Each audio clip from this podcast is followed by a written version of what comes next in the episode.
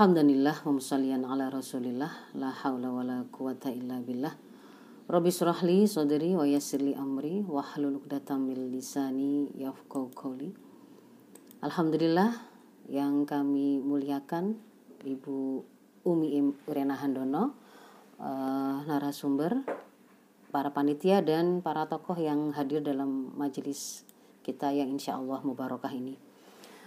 Bersyukur kepada Allah yang telah menciptakan manusia dalam sebaik-baik penciptaan dan juga menurunkan Islam sebagai agama yang telah disempurnakannya dan menjadi peradaban terbaik yang akan menjaga kemuliaan manusia.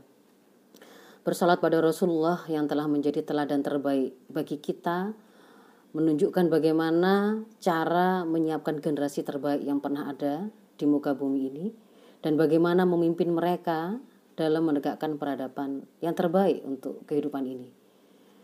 Bersyukur dan juga berdoa kepada para sahabat Rasulullah SAW yang telah menjadi generasi yang menunjukkan kepada kita bagaimana contoh real bahwa generasi berkepribadian Islam yang tinggi, yang luar biasa, profilnya tersebut adalah sesuatu yang real, yang nyata ada dalam kehidupan dan bukanlah sesuatu profil yang sifatnya utopis ataupun hanya ada dalam benak. Alhamdulillah ibu-ibu sekalian yang dimuliakan oleh Allah. Saya akan melanjutkan uh, bahasan kita pada pagi hari ini dengan langsung mengambil topik untuk memaparkan bagaimana Islam akan menjadi solusi tuntas untuk penyelesaian problematika generasi yang kita hadapi hari ini. Insya Allah ini yang akan menjadi pembahasan saya pada kesempatan kali ini. Ada tiga hal. Yang pertama saya akan mengajak ibu-ibu untuk memahami bagaimana potensi strategis pemuda muslim dan urgensi memenangkan kepemimpinan mereka hari ini. Lalu masuk ke dalam strategi menyelamatkan pemuda muslim dari perusakan ataupun pelemahan profil mereka dan juga pembajakan potensi yang hari ini sedang mereka alami dan saya tutup dengan sebuah uh, momentum untuk melakukan renungan bahwa ini adalah saat yang paling tepat bagi kita untuk melakukan perjuangan ini. Saya awali dengan uh, memaparkan bagaimana sebenarnya potensi strategis pemuda muslim dan urgensi kita untuk memenangkan kepemimpinan atas diri mereka. Kalau kita bicara para pemuda, Al-Quran menceritakan di dalam Arum ayat 54 dengan mengatakan bahwa pemuda itu adalah satu fase kekuatan yang terapit di antara dua kelemahan. Masa muda adalah masa kuat setelah masa kelemahan ketika kita masih bayi anak-anak belum dewasa sehingga kemudian kita sampai pada masa kuat yaitu masa pemuda dan kemudian nanti akan melemah kembali ketika kita mengalami masa tua atau lansia. Jadi ketika kita bicara masa muda, maka di situ kita bicara sebuah momentum yang tidak berlangsung selamanya. Ada batasan waktunya. Maka itu akan menjadi sebuah pelajaran penting bagi kita untuk ketika bicara memberdayakan pemuda, maka kita juga bicara di situ ada unsur momentum. Lalu bagaimanakah gambaran profil generasi muda kalau dalam konsep Islam di sebelah kiri yang saya tuliskan di slide di situ tuntunan Islam mengatakan para pemuda generasi itu harus kita siapkan untuk memiliki profil satu hamba Allah di dalam Ad-Dariyat 56 wa ma khalaqtul jinna wal insa illa liya'budun. Tidaklah aku ciptakan jin dan, jin dan manusia kecuali hanya untuk beribadah kepadaku. Maka di mana pun mereka berada mereka haruslah menjadi ibadullah. Lalu yang kedua Salah satunya di Al-Baqarah 30 ketika Allah berfirman me, mau menciptakan Nabi Adam, maka beliau mengatakan Nabi Adam itu memiliki fungsi sebagai khalifatullah fil ard. Khalifatullah fil ard di sini adalah bagaimana dia mengelola bumi, memakmurkan bumi dengan tuntunan yang diberikan oleh Allah. Lalu yang ketiga, mereka harus kita lahirkan dalam bentuk generasi yang senantiasa lurus dalam kepribadian dan fitrahnya mereka tidak boleh lemah, mereka harus tangguh, kuat, berkualitas seperti di dalam Anisa 9 yang kita dilarang meninggalkan generasi lemah di belakang kita. Dan yang kelima ini khas dalam hanya ada dalam generasi Islam yaitu mereka akan bisa menjadi khairu umma ukhrijat linnas kalau mereka menjadi pelaku yang melakukan ta'muruna bil ma'ruf wa tanhauna 'anil munkar wa tu'minuna billah.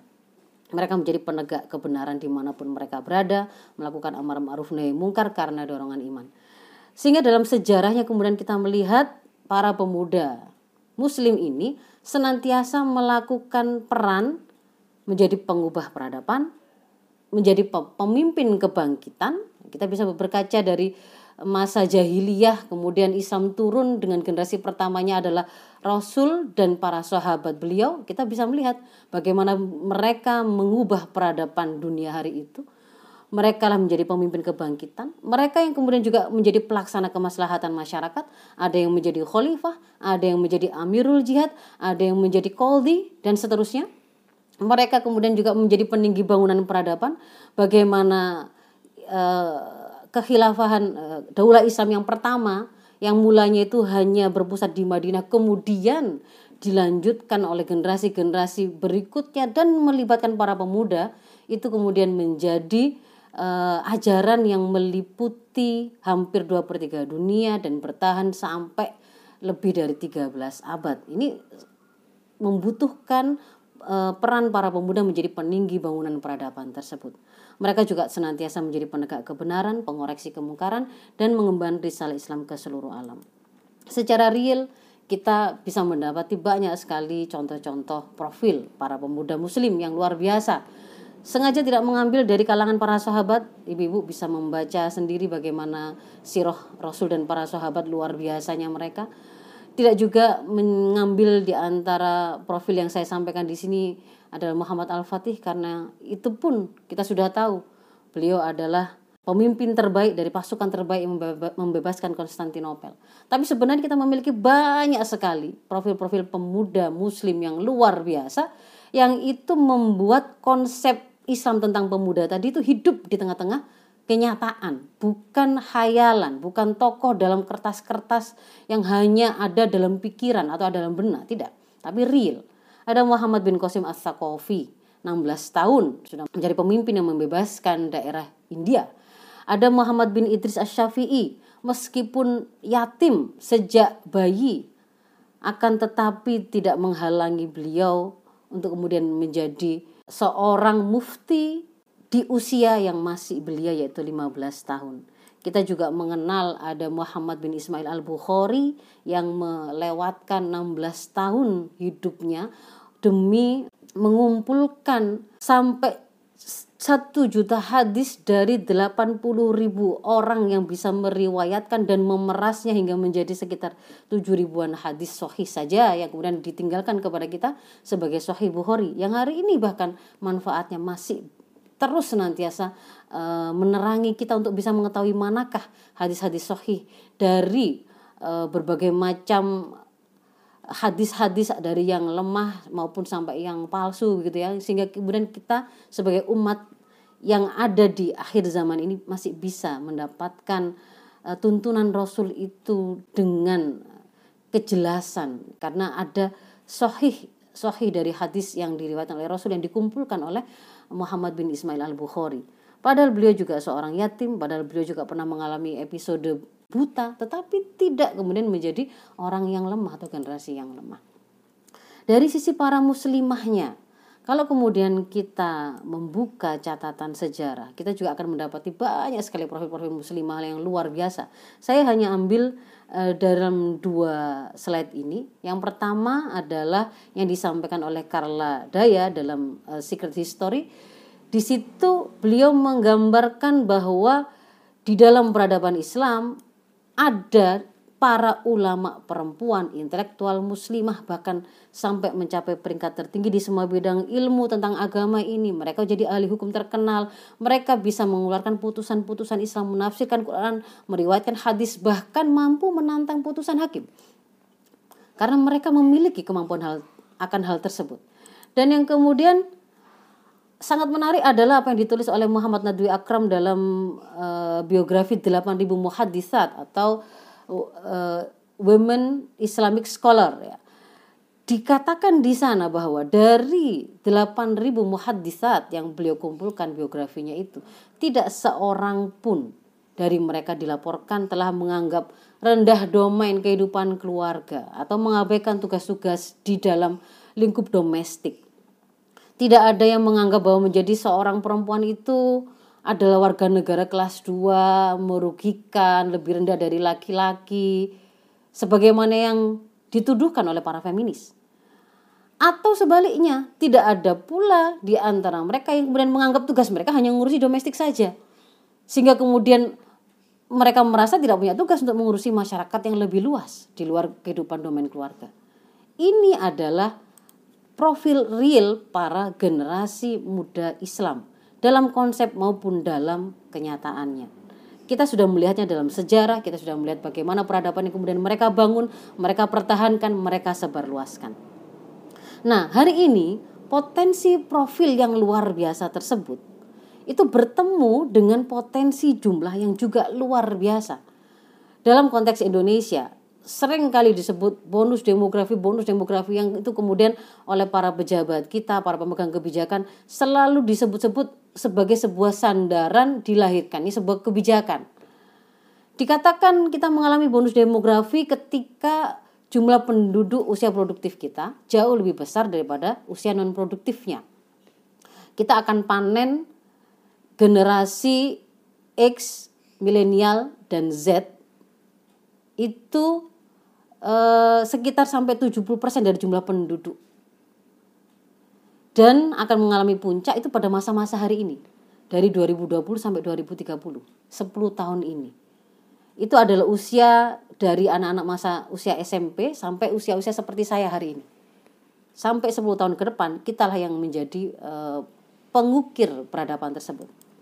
Nah, kalau di Indonesia kita memiliki hampir 70% para pemuda, maka dalam hitung-hitungan secara global, kalau kita saya ambilkan dari buku uh, The Emerging Islamic State, uh, negara Islam yang akan muncul, gitu ya. Di situ ada uh, gambar ini yang menghitung kalau yang dimaksud dengan Islamic Khilafah State di sini ini adalah potensi dari negara-negara Islam yang dulu pernah pernah menjadi bagian dari daulah khilafah ditambah dengan negeri-negeri e, muslim yang punya potensi untuk bergabung dengan daulah khilafah Islam yang akan tegak maka kita akan mendapatkan tenaga kerja di wilayah tersebut itu adalah 70%.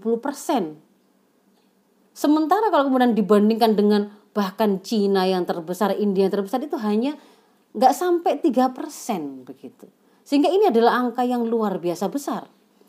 Kemudian kalau kita lihat dari eh, di compare juga dengan beberapa negara terpada di dunia hari ini, maka kalau kemudian uh, Indonesia dengan Pakistan itu digabungkan, maka dia akan memiliki jumlah juga luar biasa. Dalam hal proyeksi sampai tahun 50 pun 2050 pun gitu ya. Kalau kemudian dihitung dibandingkan antara Eropa dengan lima negara Muslim, ternyata trennya itu juga tetap tertinggi dan terbesar begitu. Sampai tahun 2050 pun kita akan menjadi negeri-negeri dengan jumlah pemuda terbesar, tenaga kerja terbesar, tenaga-tenaga produktif yang terbesar.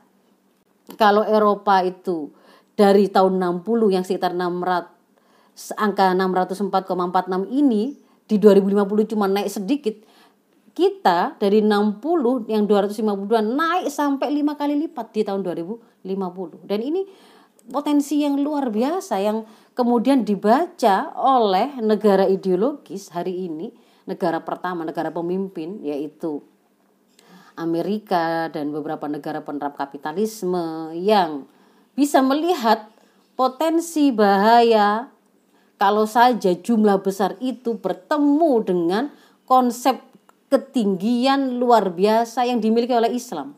Maka yang akan muncul adalah gambaran para pemuda dan kualitas seperti yang tadi saya terangkan di depan. Mereka bisa melihat apa yang akan terjadi kalau itu benar-benar terrealisir. Bahaya apa yang mengancam peradaban mereka. Dan mereka pada saat yang sama bisa membaca ada peluang pemberdayaan bagi eksistensi peradaban kapitalisme sekuler mereka. Maka yang kemudian mereka lakukan adalah mereka melakukan strategi untuk memenangkan kepemimpinan atas para pemuda muslim. Bagaimana caranya? Satu, profil pemuda muslim tadi harus mereka lemahkan, harus mereka rusak. Tidak boleh sampai kemudian memiliki profil sebagaimana generasi-generasi muda Islam pertama. Mereka kalau kemudian menemukan ada usia muda, ada ada ketajaman pemikiran, ada kekuatan akal, ada kekuatan ekonomi pada diri pemuda muslim, maka ini harus mereka baca. Mereka harus telikung potensinya. Lalu mereka apakan? Mereka berdayakan untuk misi kepentingannya. Satu sisi untuk mempertahankan dan mengokohkan hegemoni mereka, sisi yang lain untuk mencegah kemunculan benih peradaban Islam karena kalau sampai terjadi itu akan mengakhiri hegemoni mereka. Berikutnya juga untuk menghancurkan segala tinggalan yang masih tersisa dari peradaban Islam dan pengaruhnya agar tidak bisa membuat potensi besar pemuda muslim dalam jumlah tadi itu bertemu dengan hal yang akan bisa membangkitkan mereka. Maka para pemuda muslim ini harus dijauhkan sejauh-jauhnya dari segala hal yang bisa membangkitkan mereka. Maka kemudian kalau kita lihat secara global, mereka kemudian mendesain sebuah rancangan menyadari bahwa para pemuda Islam dan Islam itu sebagai ancaman potensial yang bisa mengakhiri hegemoni mereka. Mereka mendesain sebuah kebijakan, sebuah program, sebuah arus untuk membuat seluruh dunia itu menjadikan Islam sebagai musuh bersama. Kita bisa baca diawali dari peristiwa 911. Akhirnya kemudian Amerika mengumumkan dan membagi dunia menjadi dua bagian. Anda bersama kami memerangi teroris atau kalau tidak bersama kami berarti Andalah terorisnya. Lahirlah isu terorisme, diperkenalkan Islam radikal, diperkenalkan agenda bersama war on terrorism. Ketika war on terrorism ini sudah mulai tidak tidak menemukan giginya, tidak memiliki kemampuan untuk memobilisir kepercayaan masyarakat dunia, mereka kemudian me, meneruskannya, mengganti narasinya dengan mengatakan perang bersamanya adalah war on radicalism. Jadi tidak semata-mata tindakan teror tapi ketika baru dalam bentuk pikiran saja kalau itu menginginkan menginginkan Islam ditegakkan sebagai sebuah peradaban maka itu sudah sebuah radikalisme. Pada saat itu kemudian dilahirkan dan di, dinarasikan oleh banyak tokoh negara saat itu bahwa Islam dan ide khilafah itulah yang mereka maksudkan sebagai pelaku teror sebagai ide radikal itu sendiri. Dan kemudian kita kita lihat beberapa laporan dari uh, think tank yang memberi nasihat politik kepada Presiden Amerika Serikat di 2003, di 2007 mereka kemudian memberikan rekomendasi kalau ingin memenangkan perang e, menghadapi Islam dan potensi kaum muslimin maka mereka harus menjadikan kaum muslimin itu menjadi kaum muslimin yang moderat kaum muslimin yang tidak radikal, kaum muslimin yang tidak uh, mengarah kepada uh, teror begitu ya, ekstremis. Nah, dan kita pada saat itu bisa jelas memahami apa yang mereka maksudkan dengan uh, radikal itu, apa yang kemudian mereka sebut misalkan oleh Tony Blair ketika disebut Islam sebagai ideologi iblis itu ternyata kriterianya itu sangat jelas bahwa itu adalah kriteria yang sangat absurd yang sebenarnya menunjukkan uh, apa misi sebenarnya mereka bawa ya. Jadi empat kriteria ideologi iblis kalau dalam versi Tony Blair itu adalah ingin mengeliminasi Israel. Jadi ketika kaum muslimin masih memiliki tujuan untuk membebaskan Palestina dari hegemoni Israel, berarti itu adalah radikalisme Berarti itu tindakan teror. Ya. Ingin mengenyahkan dominasi barat dari dunia Islam. Ya. Ketika kemudian misalkan di Indonesia kita menginginkan agar beberapa eh, barang tambang kita, misalkan emas di Papua itu dimiliki kembali oleh umat Islam, kaum muslimin di Indonesia, bukan lagi dimiliki oleh asing atau barat di situ. Maka itu bagian dari radikalisme karena berusaha mengenyahkan dominasi barat dari dunia Islam atau kemudian mereka yang menjadikan syariah Islam sebagai sumber hukum di bawah satu kekhilafan untuk seluruh dunia. Ketika kaum muslimin mencita-citakan bahwa mereka ingin hidup dengan syariah kafah dan kemudian dalam sistem politik yang diwariskan oleh Rasulullah yaitu kekhilafan Islam, maka itu pun kemudian mereka labeling, mereka labelisasi dengan itulah ideologi iblis begitu ya. Dan uh, bertentangan dengan nilai-nilai liberal atau barat. Jadi kalau kemudian nilai barat mengatakan LGBT itu adalah sesuatu yang sifatnya merupakan hak asasi manusia yang harus dijaga. Ketika kemudian kita mengatakan itu adalah sebuah penyimpakan, itu adalah kemaksiatan, maka kita bertentangan dengan nilai liberal atau barat. Mereka katakan itu adalah bentuk dari radikalisme dan kemudian mereka berusaha menggiring dunia untuk memusuhinya dalam arus Islamofobi. Pada 2015-2016 kemudian lebih jelas lagi eh, melalui PBB dimunculkan program Preventing Violent Extremism yang ternyata sayang sekali kemudian kita menemukan bahwa negeri ini hanya mengaminkan dan mengikuti saja apa narasi yang dibawa oleh oleh negara penjajah tersebut. Ketika mereka menggunakan United Nations eh, menelorkan plan of action to prevent violent extremism, rencana aksi untuk mencegah tindakan ekstremisme dan kekerasan, itu kemudian diterjemahkan dalam kebijakan lokal di negeri ini dengan keluarnya Perpres nomor 7 tahun 2021 dengan kalimat yang persis sama dengan Plan of Action dari PBB, Rencana Aksi Nasional Pencegahan dan Penanggulan Ekstremisme berbasis kekerasan yang mengarah pada terorisme tahun 2020 sampai tahun 2024. Dan kemudian dalam uh, dalam kebijakan yang sifatnya teknis di lapang diperkenalkan istilah pentahelix di mana uh, program ini itu dieksekusi di lapang dengan melibatkan ada pemerintah, ada media, ada masyarakat, ada pelaku usaha, ada akademisi.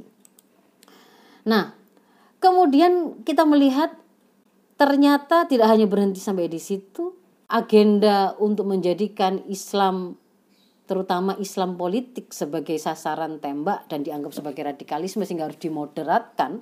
Lalu ini kemudian sejalan dengan dimunculkannya uh, arus program moderasi beragama. Dan ini dikatakan sendiri oleh Kemenak relevan dengan RAN PE yang tadi sebenarnya adalah copy paste dari program global dari penjajah yang sedang menghalangi tegaknya peradaban Islam di level global. Nah, secara roadmap di tahun 2022 ini sebenarnya sedang dijalankan roadmap moderasi beragama sebagai nalar beragama generasi milenial. Ini bagian dari rancangan jangka panjang menengah nasional pembangunan kita ya dari 2020 sampai 2024 masuk dalam uh, bab pembangunan SDM yang mana menjadikan karakter yang mau kita bangun gitu itu adalah ternyata yang me menjalankan moderasi beragama.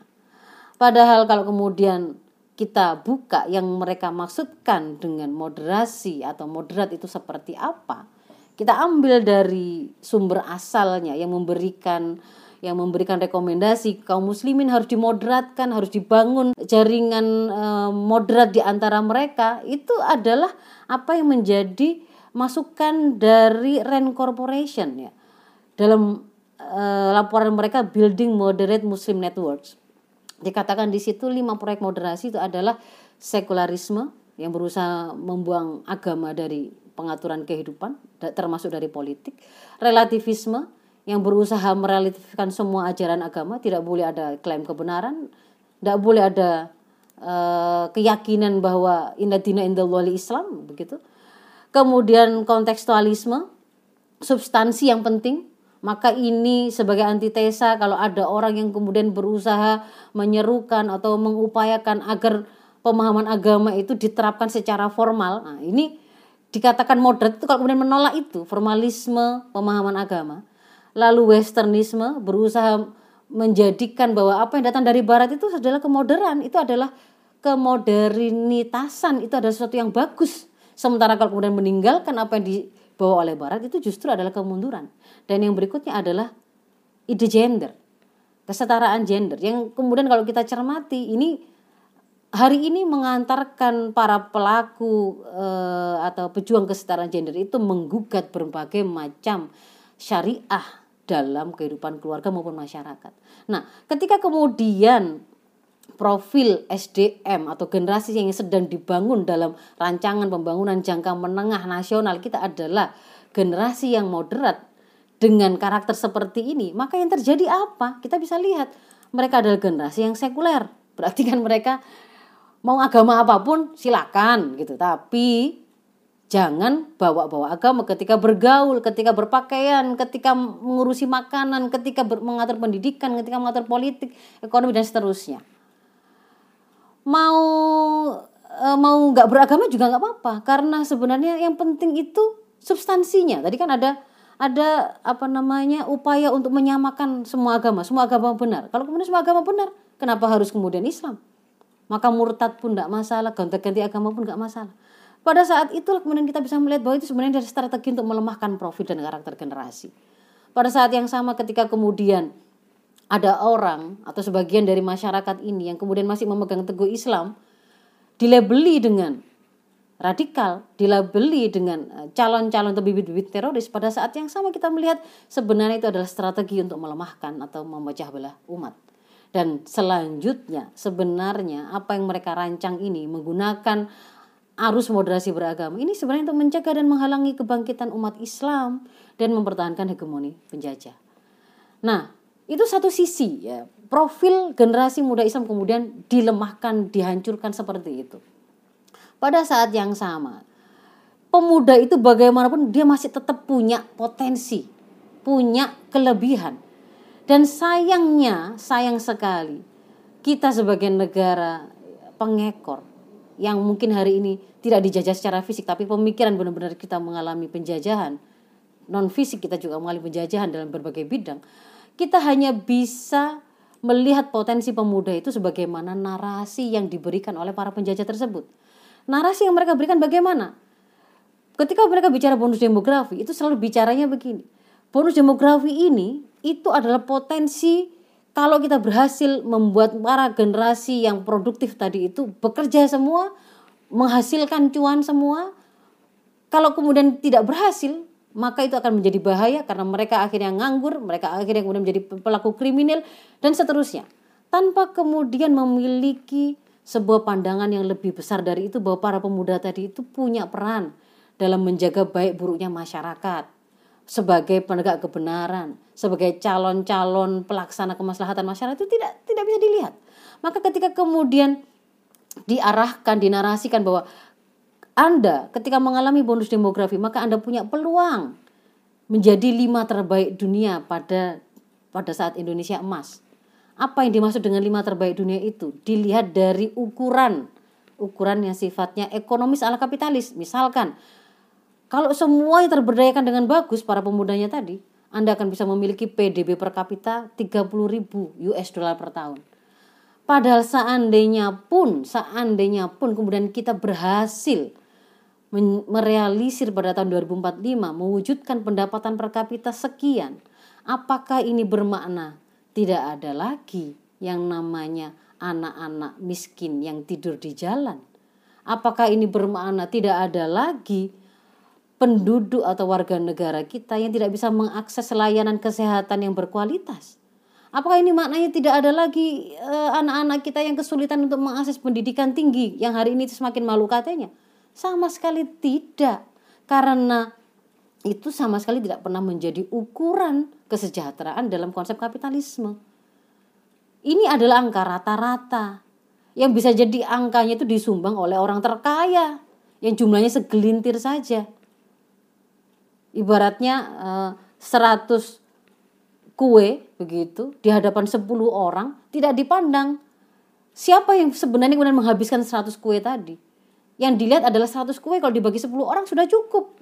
Padahal ternyata 100 kue tadi itu habis dimakan. Eh, satu orang sementara sembilan orang lainnya berebut sisanya. Nah, itu yang kemudian dinarasikan ya, bahwa kalian harus bekerja. Generasi muda ini harus diarahkan untuk kemudian jangan sampai nganggur. Maka kemudian mereka juga melakukan agenda menginfiltrasi dunia pendidikan hari ini. Ketika sekularisasi itu kita ambil masuk ke dalam dunia pendidikan kita, maka di situlah agenda penjajahan itu bisa masuk. Mereka bahkan bisa mendesain untuk pendidikan tinggi agar lebih sulit terakses oleh masyarakat sehingga tidak banyak orang yang menyadari eh, penjajahan non fisik hari ini, maka kemudian justru dilepaskan.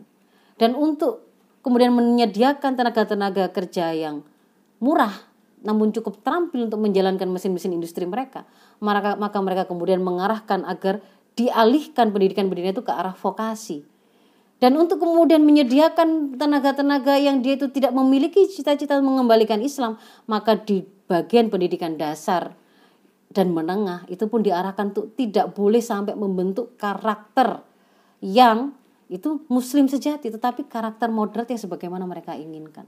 Maka hari ini kita melihat dunia pendidikan kita juga kemudian sudah dalam genggaman mereka. Maka inilah yang kemudian kita lihat dari generasi kita. Lemah dan rusak profilnya. Kalaupun ada potensi mereka terbuang untuk hal yang remeh-remeh atau sia-sia karena sudah dilemahkan, bagaimana seharusnya profil sejati mereka itu sudah dibuang jauh-jauh gambaran itu sehingga mereka banyak menghabiskan waktu hanya untuk mengikuti seri-seri drama Korea atau cangkruan atau CFW atau seperti Cita Fashion Week tadi atau kemudian sibuk ke sana sini mengikuti uh, band-band yang menjadi idola mereka. Potensi terbuang untuk hal-hal yang remeh sia-sia. Bahkan bahkan mereka bisa jadi menjadi para penebar kerusakan di tengah masyarakat dan kalaupun ada kebaikan dibajak kontribusi dan pergerakannya untuk melemahkan Islam, mencegah kebangkitan Islam, mempertahankan hegemoni penjajah.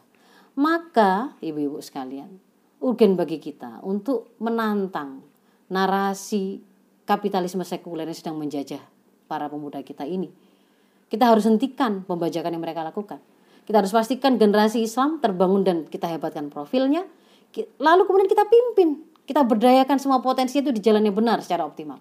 Tidak boleh ada lagi ada generasi yang kita biarkan mereka dilemahkan atau dirusak profilnya, disia-siakan atau dibuang potensinya, ataupun dibajak kontribusi dan pergerakannya, bahkan untuk melemahkan Islam dan mengokohkan posisi mereka. Masuk ke dalam subtopik yang kedua. Lalu bagaimana strategi kita untuk menyelamatkan mereka? Tadi saya sampaikan di depan, ketika kita bicara uh, bicara pemuda, kita bicara momentum. Maka kerja besar hari ini adalah kita manfaatkan momentum yang ada yang ini gak selamanya kita miliki berarti kita bicara kecepatan di sini untuk melakukan perubahan peradaban yaitu mempercepat keruntuhan kapitalisme sekuler dan mempercepat tegaknya peradaban Islam. Lalu berikutnya kita harus hentikan pelemahan profil, perusakan profil, kita hentikan membacakan potensi pemuda muslim tadi, kita ambil alih kepemimpinan mereka dan kita berdayakan mereka. Tiga arus ini yang harus kita lakukan, arus perjuangan untuk menyelamatkan pemuda dari pelemahan dan perusakan profil, arus penyelamatan dari pembajakan potensi, dan arus perjuangan pemikiran dan politik untuk mendekonstruksi sistem kapitalisme sekuler dan menegakkan peradaban Islam. Nah, bagaimana caranya? Melahirkan profil pemuda muslim yang kuat pasti berawal dari kita harus menginstal akidah yang kuat karena ini adalah benih yang kemudian akan menghasilkan akar akar dari fondasi bangunan pohon kepribadian Islam dari generasi. Kita kita ajarkan anak-anak kita untuk memiliki akidah yang kokoh yang kemudian kita lanjutkan dengan memberikan kesadaran membuat mereka memiliki kesadaran dan pemahaman bahwa bahwa hanya dengan Islam kafah saja sebagai jalan hidup dan itu sebagai konsekuensi keimanan yang dia punya, maka dia akan bisa hidup dengan tertuntun tanpa kesasar-sasar, tanpa tersesat, lurus dalam jalan yang yang eh, akan mengantarkan mereka pada kebahagiaan dan keselamatan. Bagaimana kemudian menjadikan akidah mereka itu sebagai landasan ketika mereka berpikir, mereka kemudian memiliki pemahaman, pemahaman Islam yang lurus itu kemudian mengikat amal mereka, maka akan kita lihat mereka akan menjadi generasi yang memiliki karakter yang luar biasa sebagaimana yang diinginkan oleh Islam. Namun ini harus kita sertakan dengan kita siapkan lingkungan yang kondusif, masyarakat yang kondusif, masyarakat yang di sana tegak amar ma'ruf nahi mungkar. Jelas kehalalan, keharuman, baik buruk terwujud secara menggunakan standar Islam. Yang med, sistem medianya itu diatur dengan Islam. Yang kemudian eh, apa namanya kalau ada orang-orang yang melakukan kerusakan itu menemui sistem persangsian yang akan menjerakan mereka. Maka di sini membutuhkan penerapan sistem holistik oleh negara yang berkarakter roin, pemelihara urusan rakyat dan junah yang akan melindungi generasi dan juga masyarakat secara keseluruhan dari segala macam kerusakan. Dan itu hanya akan bisa dia lakukan kalau dia menerapkan sistem yang benar yaitu syariah kafah. Maka para subjek pelaku pendidikan generasi harus kita kuatkan kembali, harus kita buat mereka semua bisa menjalankan fungsinya mulai dari keluarga muslim yang tangguh, yang kuat, yang hanya yang bisa menghasilkan benih-benih awal e, generasi berkebudayaan Islam yang tangguh dilanjutkan dengan sistem pendidikan formal dengan kurikulum yang terstruktur sebagaimana yang kemudian diinginkan untuk melanjutkan pendidikan yang dilakukan oleh keluarga sebagai peletak dasar dan itu kemudian juga di backup dengan sekolah besar generasi yaitu masyarakat yang kondusif dan itu membutuhkan negara sebagai penerap kebijakan yang seharusnya kemudian e, menjadi benteng terkuat untuk me, e, memenuhi kebutuhan generasi dan juga menjaga kebaikan mereka. Semua harus bersinergi dan menjalankan fungsinya. Tidak boleh ada lagi keluarga-keluarga muslim, ibu-ibu muslimah yang tidak tahu bahwa dia itu adalah guru pertama, sekolah pertama yang punya tugas untuk meletakkan e, dasar bagi profil kepribadian Islam generasi. Harus kita sempurnakan. Kalau ada yang belum tahu, maka harus kita lakukan edukasi. Tidak boleh ada lagi pelalaian atas pendidikan generasi. Kalau kalau sudah terjadi, maka harus segera dihentikan, ditaubati dan diperbaiki. Sistem pendidikan hari ini yang dibaca oleh para penjajah harus kita ambil alih, harus kita selamatkan. Kenapa? Karena sistem pendidikan itu adalah metode untuk menjaga atau mewariskan ideologi, sakofa, pemikiran yang kita punya termasuk untuk menghasilkan SDM-SDM yang kita butuhkan untuk mengembannya, melaksanakan dan menyebarluaskannya. Sementara kalau kita bicara ideologi, kita bicara sakofa, kita bicara pemikiran, maka itu adalah tulang punggung bagi keberadaan satu umat atau bangsa. Bangunan fisik bisa dihancurkan, tetapi selama mereka masih memiliki ideologi, memiliki sakofa, pemikiran, maka sehancur apa pun bangunan-bangunan fisik itu, begitu ada kesempatan maka akan segera dibangun kembali semuanya. Tetapi kalau kemudian sudah sakofahnya yang kemudian dibaca, yang diajarkan ke umat, ke generasi itu sesuatu yang salah. Ideologinya yang kemudian ideologi asing atau penjajah yang kemudian ditanamkan. Maka apa yang bisa kita harapkan dari generasi? Kita sedang menghabisi eksistensi peradaban kita dan kita malah membangun peradaban para penjajah. Maka gunakan, kita harus menggunakan semua potensi yang kita punya. Kalau ada di tengah-tengah umat ini, para guru, para dosen, orang-orang yang terkoneksi dengan generasi secara langsung sebagai pendidiknya, bunyai, tokoh, semua harus bergerak bersama. Setiap kali memandang generasi, setiap kali memandang anak didik mereka, murid mereka, mahasiswa mereka, maka mereka harus punya pikiran ini semua adalah generasi muda Islam yang harus mereka didik, yang harus mereka siapkan untuk menjadi pejuang penegak peradaban Islam terdepan. Dan mereka berpacu dengan waktu karena kita bicara momentum. Kita harus pastikan kontak-kontak dakwah secara masif untuk bisa membuat generasi muda kita, siapa pun itu, dan para pendidik generasi itu untuk ketemu dengan dakwah Islam ideologis ini, dakwah yang akan mencerahkan mereka, yang akan menguatkan mereka. Dan nanti mereka akan menjadi barisan pengemban dakwah Islam ini memperbesar uh, jangkauan pengaruh dari Islam ini. Yang berikutnya kita harus secara berani membongkar racun agenda ya, yang itu sebenarnya merupakan sebuah pembajakan, agenda penjajahan dalam berbagai macam kesempatan. Misalkan dikoneksikannya dunia pendidikan dengan dunia industri dan dunia usaha.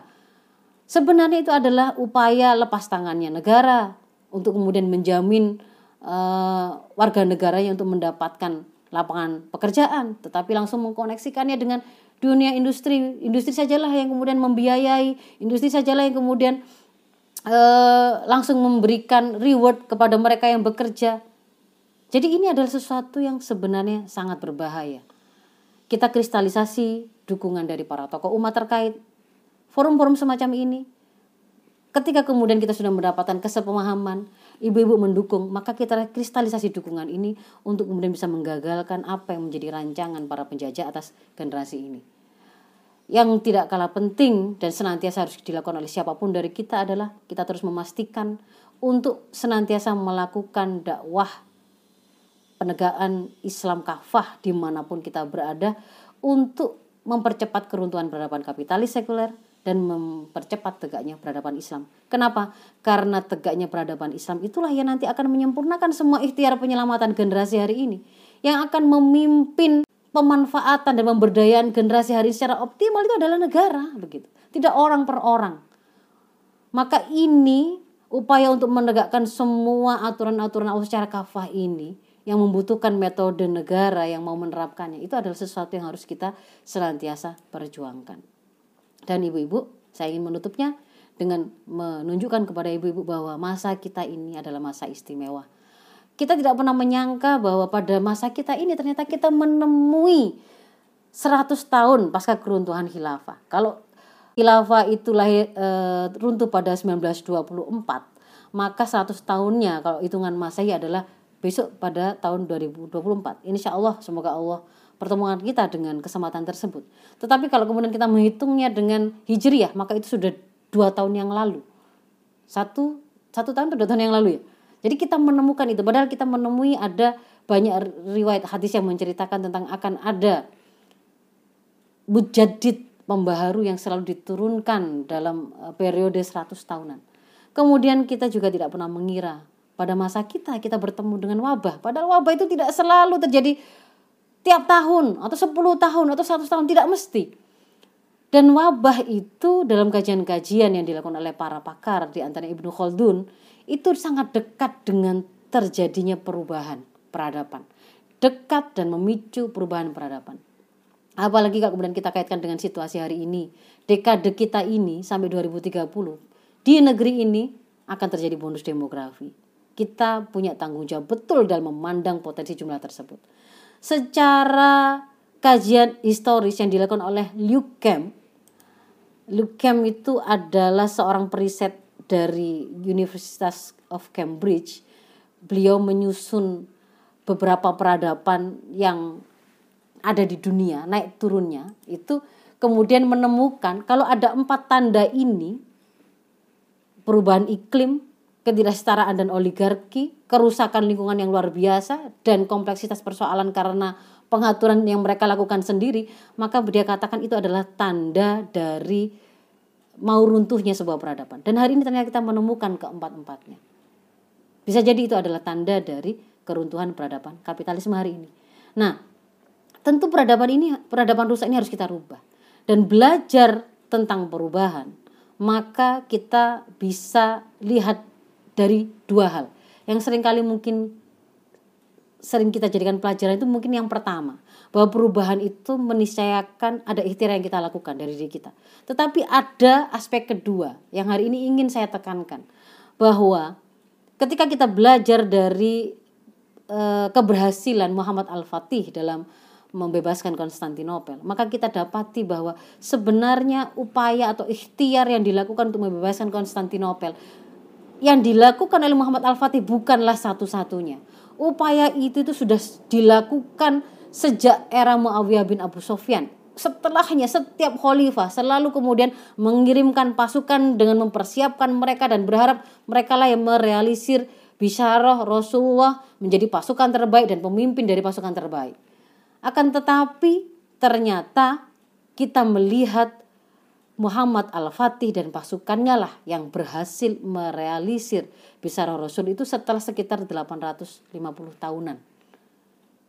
Di situ kita bisa melihat bahwa ternyata ikhtiar yang kita lakukan harus memenuhi kadar yang diminta. Jadi ibu-ibu, inilah saatnya perubahan itu sangat mungkin terjadi di masa kita oleh tangan kita, maka waktunya kita sempurnakan dengan memenuhi kadar ikhtiar yang diminta. Saya mohon maaf, Assalamualaikum warahmatullahi wabarakatuh. Música